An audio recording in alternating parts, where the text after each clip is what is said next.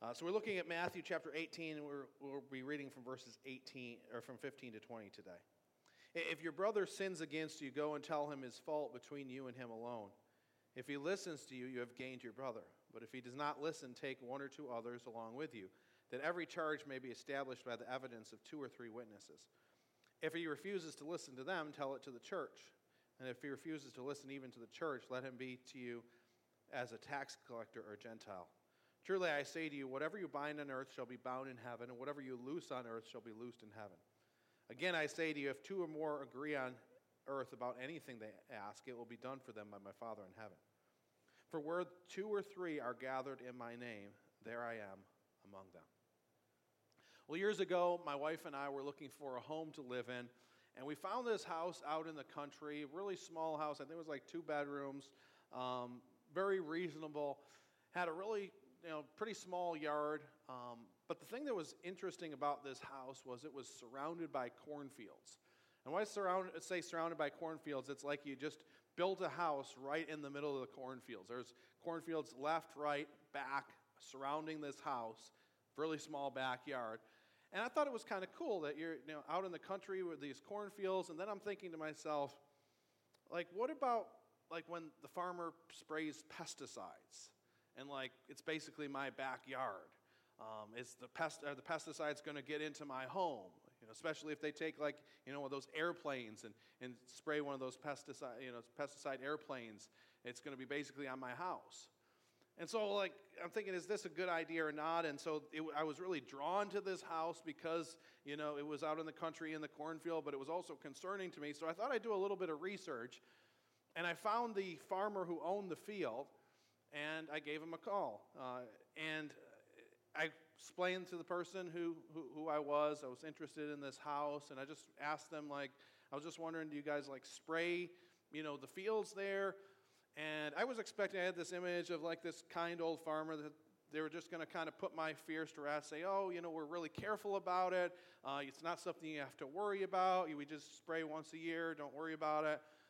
And, and then uh, instead, I got a different response. It was a lady who answered the phone, and she said, How about you scram? I was like, What? She's like, Well, it's none of your business, and I don't have to tell you what I'm spraying on my field. Like, okay, have a nice day. so ultimately, we decided not to go for that house, but I don't know if you've ever had a situation in your life where someone has told you, Hey, it's none of your business or maybe you've told someone else that. Maybe you've told someone else, hey, it's none of your business. Or maybe you put it more politely, like, I, I, I just don't want to talk about it right now. Because we felt like someone who was just kind of prying into something that was ours. Uh, privacy today is kind of a buzzword. It's something that a lot of us, myself included, are concerned about, especially when it comes to digital privacy um, and kind of our digital footprint. I remember a couple years ago, I was looking up something for, on Sam's Club, and I happened to look up the address for Sam's Club for some reason. And, and I saw on the Google page, just under uh, the address, it said, You visited here, and then it had a date. It's like, that's weird. And then I go and I look in my Google account, and I, and I noticed that it had a record of every time I had visited Sam's Club for the last like six months each day, each time that I had visited Sam's Club. I'm like, that's kind of creepy. Didn't know that was happening. And, we always talk about like, are, are, the phones listening to you? And you know, it seems like it. I don't know if it's true or not. But I remember the other day I was talking to someone who was uh, just got new cell service with Mint Mobile, and literally like a minute later, I opened my phone and I got an advertisement for Mint Mobile, and I hadn't seen those advertisements before. So, you know, we're always talking about privacy in our culture, and uh, we don't want people knowing what we're doing sometimes. Even if we're not doing anything wrong, we want some measure of privacy, that we want to have our private lives that, that people aren't prying into. And I think that there's been kind of a fundamental shift that we've seen in the last about 30 years when it comes to privacy. If you go back about 30 years to 1995, then Bill, President Bill Clinton was having an affair with young intern named Monica Lewinsky. And that started to come out in 1997, 1998. And it was shocking to Americans um, because people thought, well, he's the leader of the free world. He should be an example to everyone. And a sizable minority wanted him to be removed from office. And so he ended up being impeached by the House of Representatives and then acquitted by uh, the Senate. And I think what this kind of ushered in, and again, none of this is about politics, but what this ushered in was this era of, of, of our private life being separated from our public life. That you can be a good leader even if your private life is kind of falling apart. See, what happened during this whole inquiry and impeachment proceedings, Bill Clinton's support actually went up significantly. It didn't go down. Before it started in, in uh, 1997, well, before it came out, he had about 55% of people who said that he was doing a good job as president. Uh, during the height of the impeachment proceedings, that number jumped up to 71%. And then after it was all over, it dipped down to about 62%. So his net approval went up after this scandal in his private life.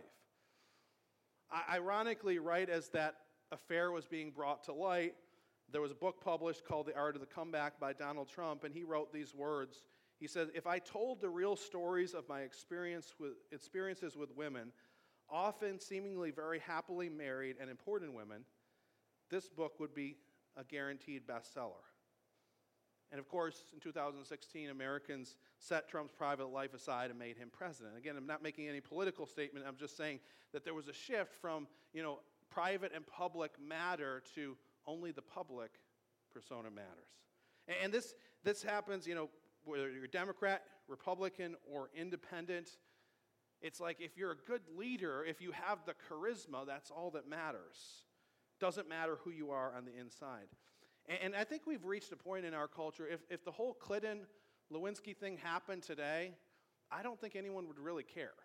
You know, people might be interested in, like, oh, it's an interesting story, it's a gossipy story. But like if it was consensual, that people would well, well, it was consensual. It's you know his life, it's private thing. You know, who are we to, to, to, to pry into that? It's none of my business. And so many people in our culture hold this view that there's my public life and there's my private life, and the only thing that anyone can comment on is my public life. If I'm hurting someone else, then that's the only time that anyone can comment on my private life. And I think this belief has affected the church as well. So you've seen a number of, you know, big name church pastors, charismatic leaders that have ended up falling into sin. And sometimes in some of those cases, you know, maybe they just, you know, fell into temptation and stumbled. But in other cases, you know, there the warning signs were there. The warning signs were there. Maybe they were really oppressive to people, or maybe they just didn't treat people well, right, or maybe there were signs that some things were going on. But they were really good leaders. They could talk really well. They're really charismatic. And, and so people are like, well, he, he's a good leader. He's got a following. You know, something must be going well with him. And, and so it, sometimes churches overlook the private life, and sometimes people's um, charisma doesn't match their character. Other times people will say, well, the Bible says not to judge, and so God is my only judge. I'm only responsible to Him. I don't care what anyone else does. Doesn't matter what other people say about me. And of course, there's positives there. There's some truth to that, in that you know we are ultimately are responsible to God. He's He's our judge. We're not responsible to other people. But Paul in 1 Corinthians 12 and Jesus as well talks about the interconnectedness of the body of Christ. And we don't just live to ourselves. Of course, we're ultimately responsible to God, not to someone else, but what we do affects other people. In 1 Corinthians 12, Paul talks about the image of the body, the church as the body of Christ.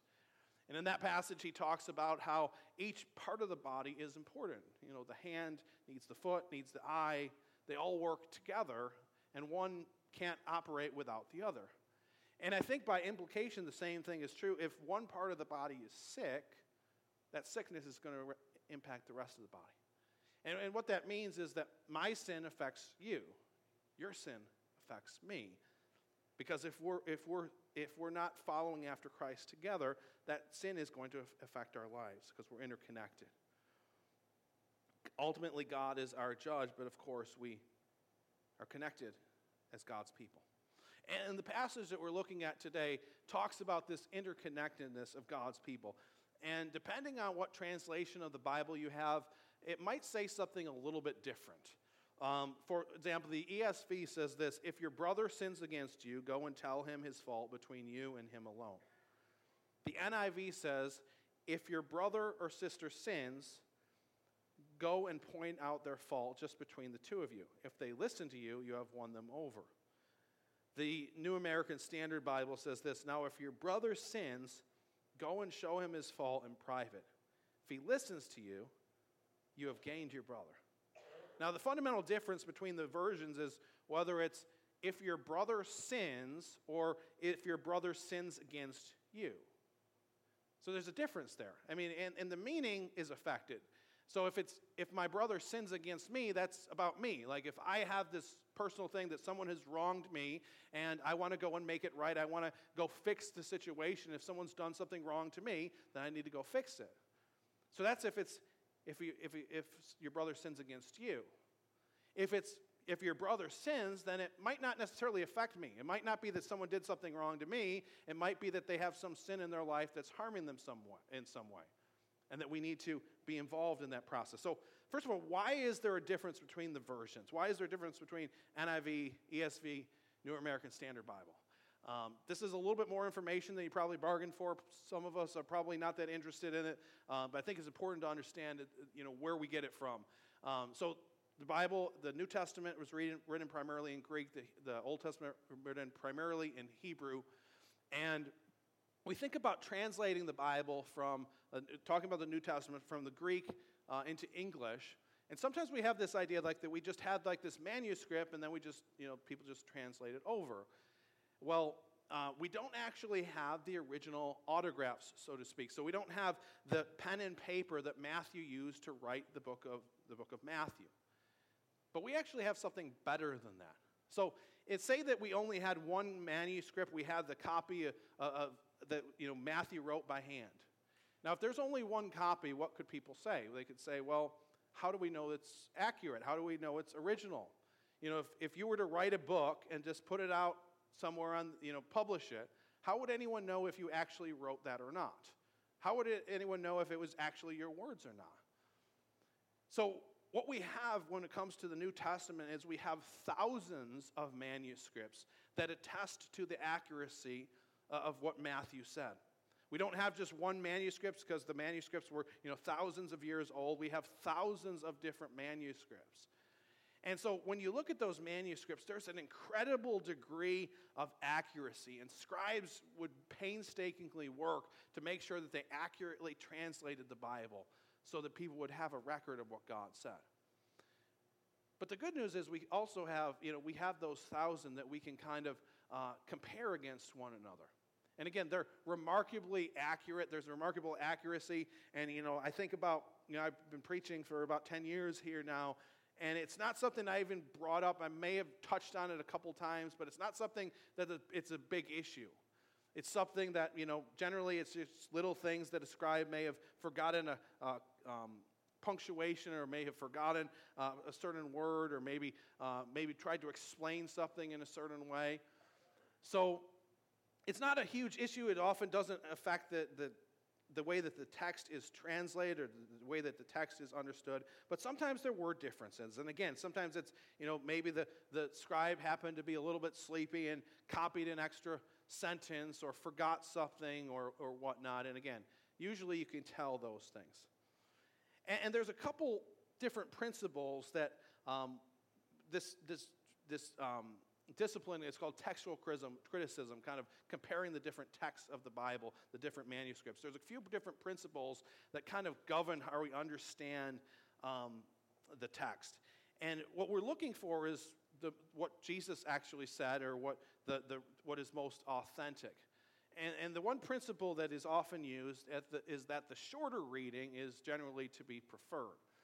Um, sometimes kind of overzealous scholars, what they would do was as they were copying the Bible, there might be something that maybe was a little bit unclear or maybe could be taken two different ways. And rather than just kind of leaving that as it was, they would try to help and they would try to explain what it meant.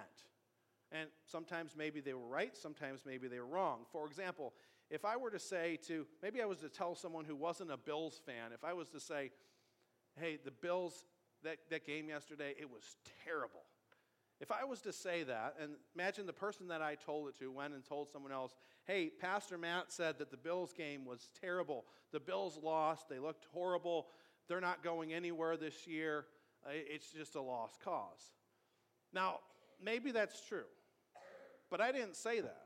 I said it was a terrible game. Now, what did I mean by that? I could have meant a lot of different things. I could have meant it was terrible because they lost. Uh, I could have meant it was terrible because maybe we had some injuries, or I could have said, well, it was terrible, but you know, maybe we won, but we looked bad. Maybe I, said it was terrible because it was a, not a very interesting game to watch. And so I could say it's terrible, and it could mean a couple different things. And so it wouldn't be right for someone to say, "Oh, they're not." Go- Matt, Pastor Matt says they're not going anywhere. They're terrible. They lost the game. I didn't say that.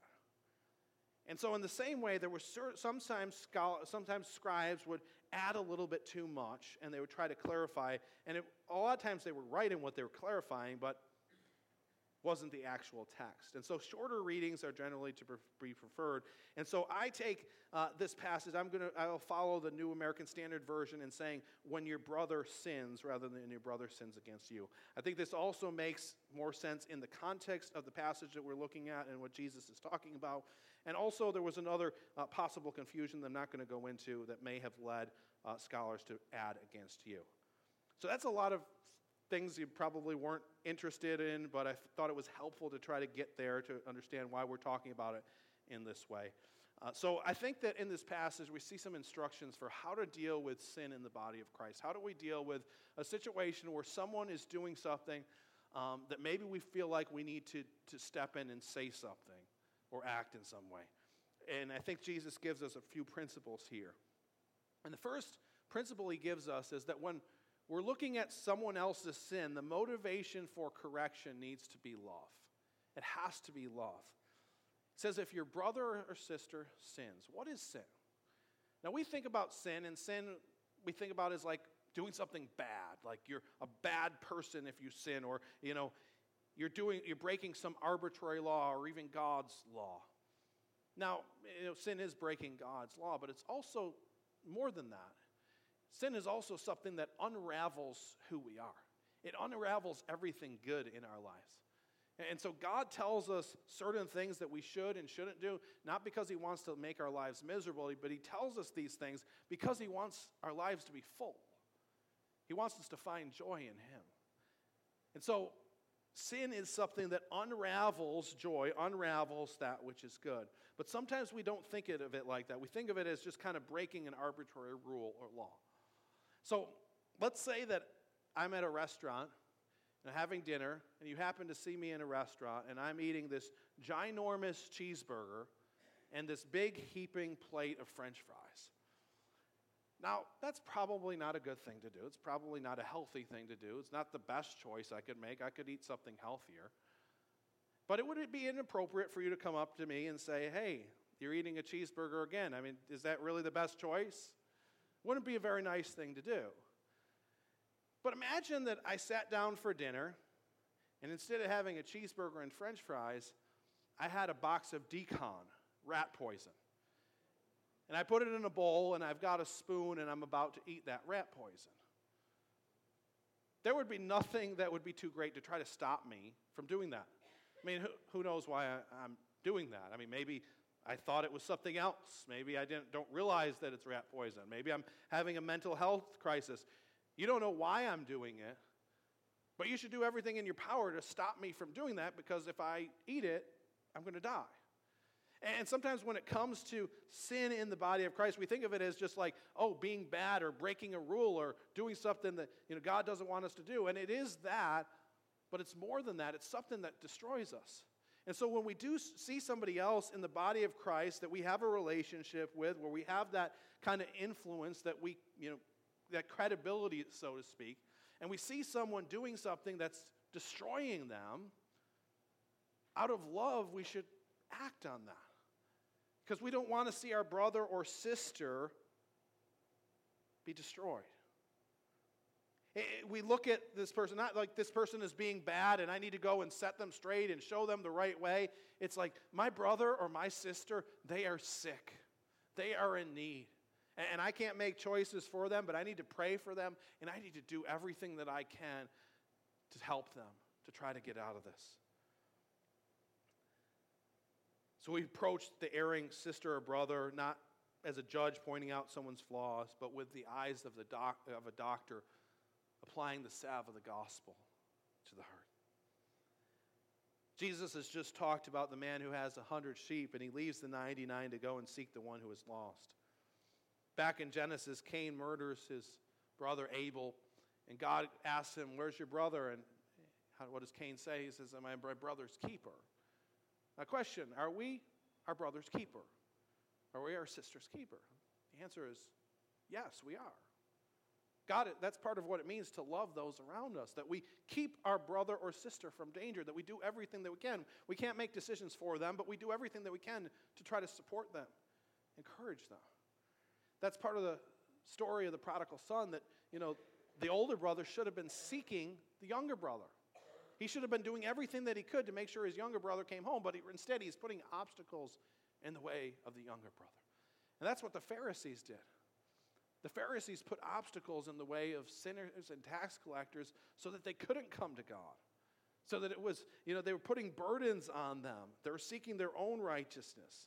And they should have been helping those who were sick, the sinners, tax collectors, and everyone else who was in need.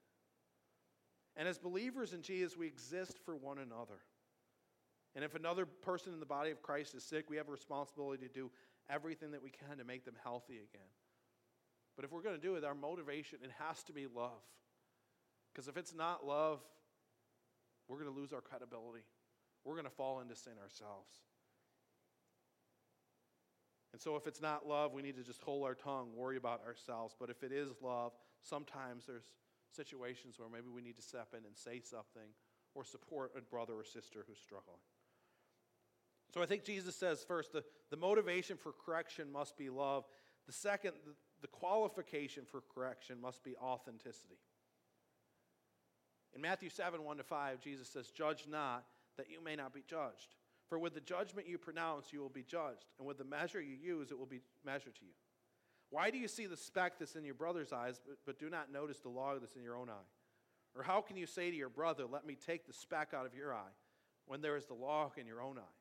You hypocrite, first take the log out of your own eye, and then you'll see clearly to take the speck out of your brother's eye. Now, sometimes people will read this passage and say, well, you know, we're not to judge, we're not to have any value statements, I should just mind my own business, and I'll do what I want to do, and my, my neighbor can do what my neighbor wants to do. And I don't think that's what Jesus is talking about here. I think he's, he's warning against being a fault finder, that we shouldn't be looking primarily at other people's sin rather than our own.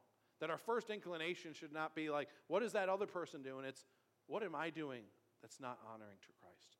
What am I doing that's maybe causing someone else to struggle? And so, if we're going to, to, to um, lovingly help our brother or sister, we need to do business uh, with God ourselves. We need to authentically deal with the sin that's in our own heart first. And when, again, when we offer correction, we offer correction not as a judge, not as someone who's better, but as a fellow sinner who's also dealt with that sin in our hearts. And again, if we don't do that, if our focus is on somebody else, then we're going to lose credibility with that person. We're going to be seen as a hypocrite, because that's what we are. And also, we might fall into sin ourselves. Because maybe our brother or sister is doing something that's wrong. And maybe as we try to intervene in that situation, our heart's going to be filled with pride. And maybe our pride is going to be even greater than the sin that our brother or sister is engaged in. And so we need to be careful that that qualification that we are honestly doing business with God, that we're trying to serve God with our whole heart, that we, we're not perfect, of course, but that we're authentically trying to love and obey God. And along the lines of that as well, we need to be sure if we're going to, to take the step to say something to someone else or to help someone else in some way who's struggling with sin, we need to be careful it is actually sin. Like, is it actually something that they're doing that is against what God has said, or is it something that we prefer? Is it our preference? Because other people don't have to conform to our preferences. It's not good that other people have to conform to our preference. If it's something that's a preference, if it's not something clearly in Scripture, that's their business. Don't mess with it. Don't pry into their life. It only affects people in the body of Christ when we have that relationship, and it's something that clearly God has said and something that's harming them. And God's word is the only authority, not our opinion. Galatians 6 1 puts it this way Brothers, if anyone is caught in any transgression, you who are spiritual should restore him in a spirit of gentleness. Keep watch on yourself, lest you too be tempted. So the qualification uh, is authenticity. We must have authenticity if we're going to correct someone else. And finally, we see the method must be the least invasive possible. The method must be least invasive. So if you were, say you had uh, pain in your hand, and you went to the doctor and said, I'm really having pain in my hand, in my wrist, I'm not sure what to do about it. Um, the doctor wouldn't take out a saw and say, okay, I'm going to chop off your arm. I mean, that would be one day, way of dealing with your pain. If, you, if they chopped off your arm, you'd never have pain in your hand again. That would be dealing with the pain. But of course, the doctor wouldn't do that because, I mean, it would be painful to chop off your arm, and also you would lose something really valuable to you. And so you would start with something much more, uh, much less invasive. You know, maybe it's just starting with like Advil every six hours, or maybe it's you know starting with just ice or heat, applying heat, or maybe a cortisone shot. Like the last possible thing that you'd want to do is chop off your whole arm because your wrist hurt. And so the doctor starts with the least invasive possible and then moves up if that doesn't work. And the same thing is true in the body of Christ. That's what Jesus outlines here that when we are involved in correction, when someone sins, and again, this could apply to when someone sins against you, it's a specific application. But when somebody else sins, a brother or sister sins, there's a progression for correction. We want to be least harmful, least invasive as possible. And so the first step is that you go to your brother or your sister privately, share your concerns with them. And that's, that's the goal that they would listen, that they would repent. And if that's the case, like there's, there's little harm done. Like people don't need to know about it. The, your neighbor doesn't need to know about it. The church doesn't need to know about it. It's not that big of a deal because, you know, they're doing something that's harmful. You speak the truth in love, and they change. And both of you leave there stronger. And maybe even your relationship is stronger because of that. And just as an aside, for those of us who are believers, and maybe we're on the other end of that, maybe we're not giving correction, we're receiving correction. We need to be people who are open and humble enough to admit that when, when we're wrong. Because, you know, if we don't admit it, sometimes it can progress and get to a point that it's going to cause a lot of harm in our life. But when we keep short accounts with God and we can deal with it right at the beginning and repent, it minimizes the damage that can be done. Sometimes, however, it doesn't work. Sometimes, you know, maybe the next step that needs to be taken where you maybe bring a couple people with you. And this is not for someone, you know, just to gang up on, uh, on this person. But bringing a couple people with you kind of number one, it checks your heart to make sure, like, this is actually an issue. It's not something that I see. It's not my opinion. It's not my preference that I'm trying to impose on someone else. It's something that's really an issue uh, that we need to try to help our brother or sister with. But it also gives credibility to, uh, to you if, if you end up, if, if you are in the right, that it provides support to the person who's in the wrong, saying, like, this isn't just one person, it's, it's a couple people here who, who realize, like, this is an issue, this is harming you, and we don't want you to go down this road of being destroyed. We don't want you to experience this pain. And hopefully at that point, they'll turn around. And uh, if, that's, if that's the case, it's again, it's not that invasive. It's not that big of a deal. Only a couple people know about it. You know, the person has repented, can move on and, and, and strengthen the relationship. Sometimes it doesn't work.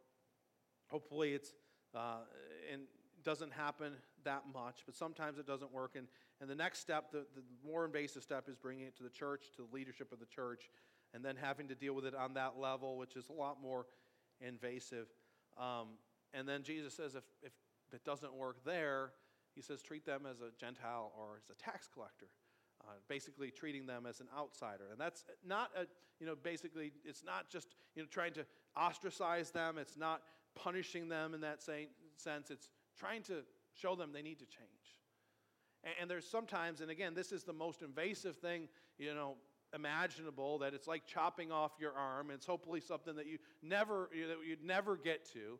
But there are certain situations where a person will just be doing something wrong, and like, you know, you've gone to them privately, you've, you know, a couple people have gone to them, the church has gone, you know, kind of spoken to them, and they just persist and persist and persist and persist, and they have no desire to change. And there might become a time where they just kind of, you have to have a conversation with them, and it's like, we love you, we care about you, but what you're doing is not helping yourself.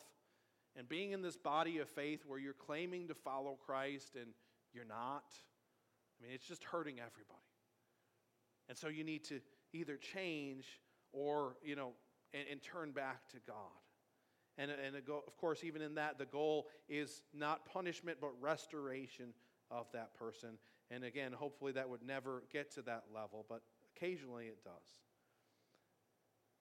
So we start with the least invasive means possible. And if we're all doing uh, business with God, if we're authentically trying to follow Christ, then it just stays at that first level, doesn't cause any harm to the body of Christ. It just stays there.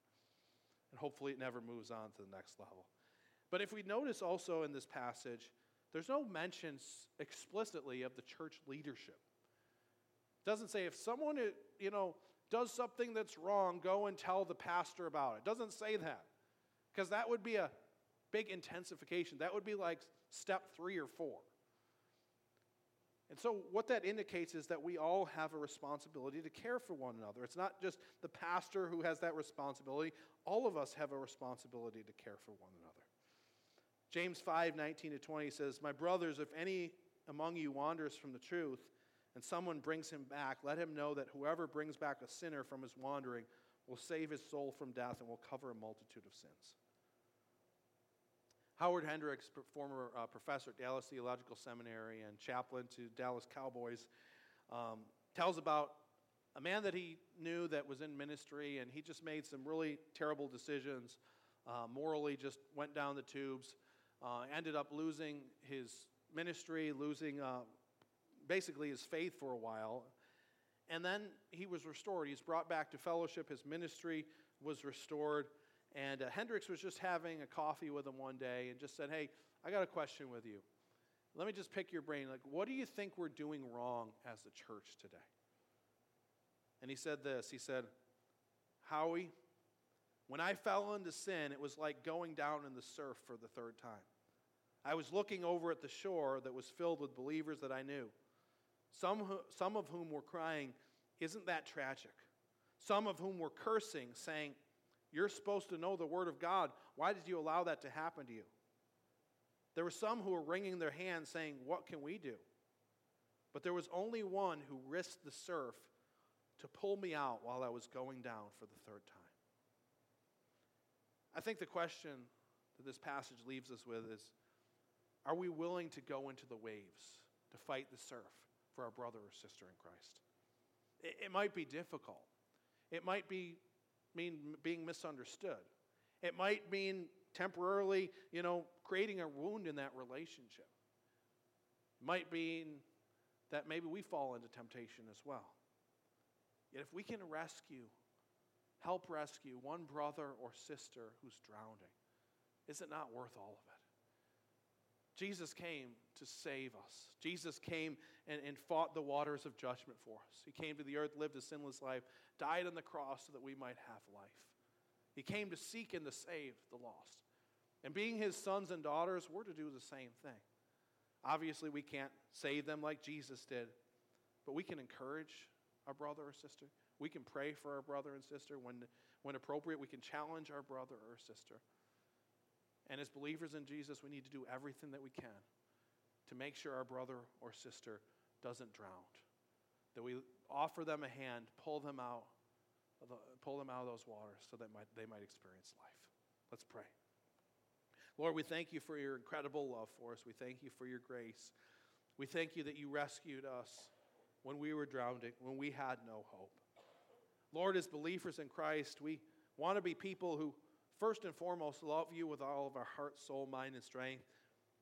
But also, we want to be people who authentically love those around us. And Lord, we know that authentically loving those around us doesn't always just mean telling people what they want to hear. Doesn't always mean just being kind and being polite. Sometimes it means saying things that are hard. But Lord, help us to have the courage to do that when appropriate, when necessary, if it means saving our brother or sister who's drowning under the weight of sin. Lord, as we do that, Lord, keep our hearts from pride. Help us to authentically do business with you first, to deal with the sin in our own lives, so that we can help those around us. In Christ's name I pray. Amen.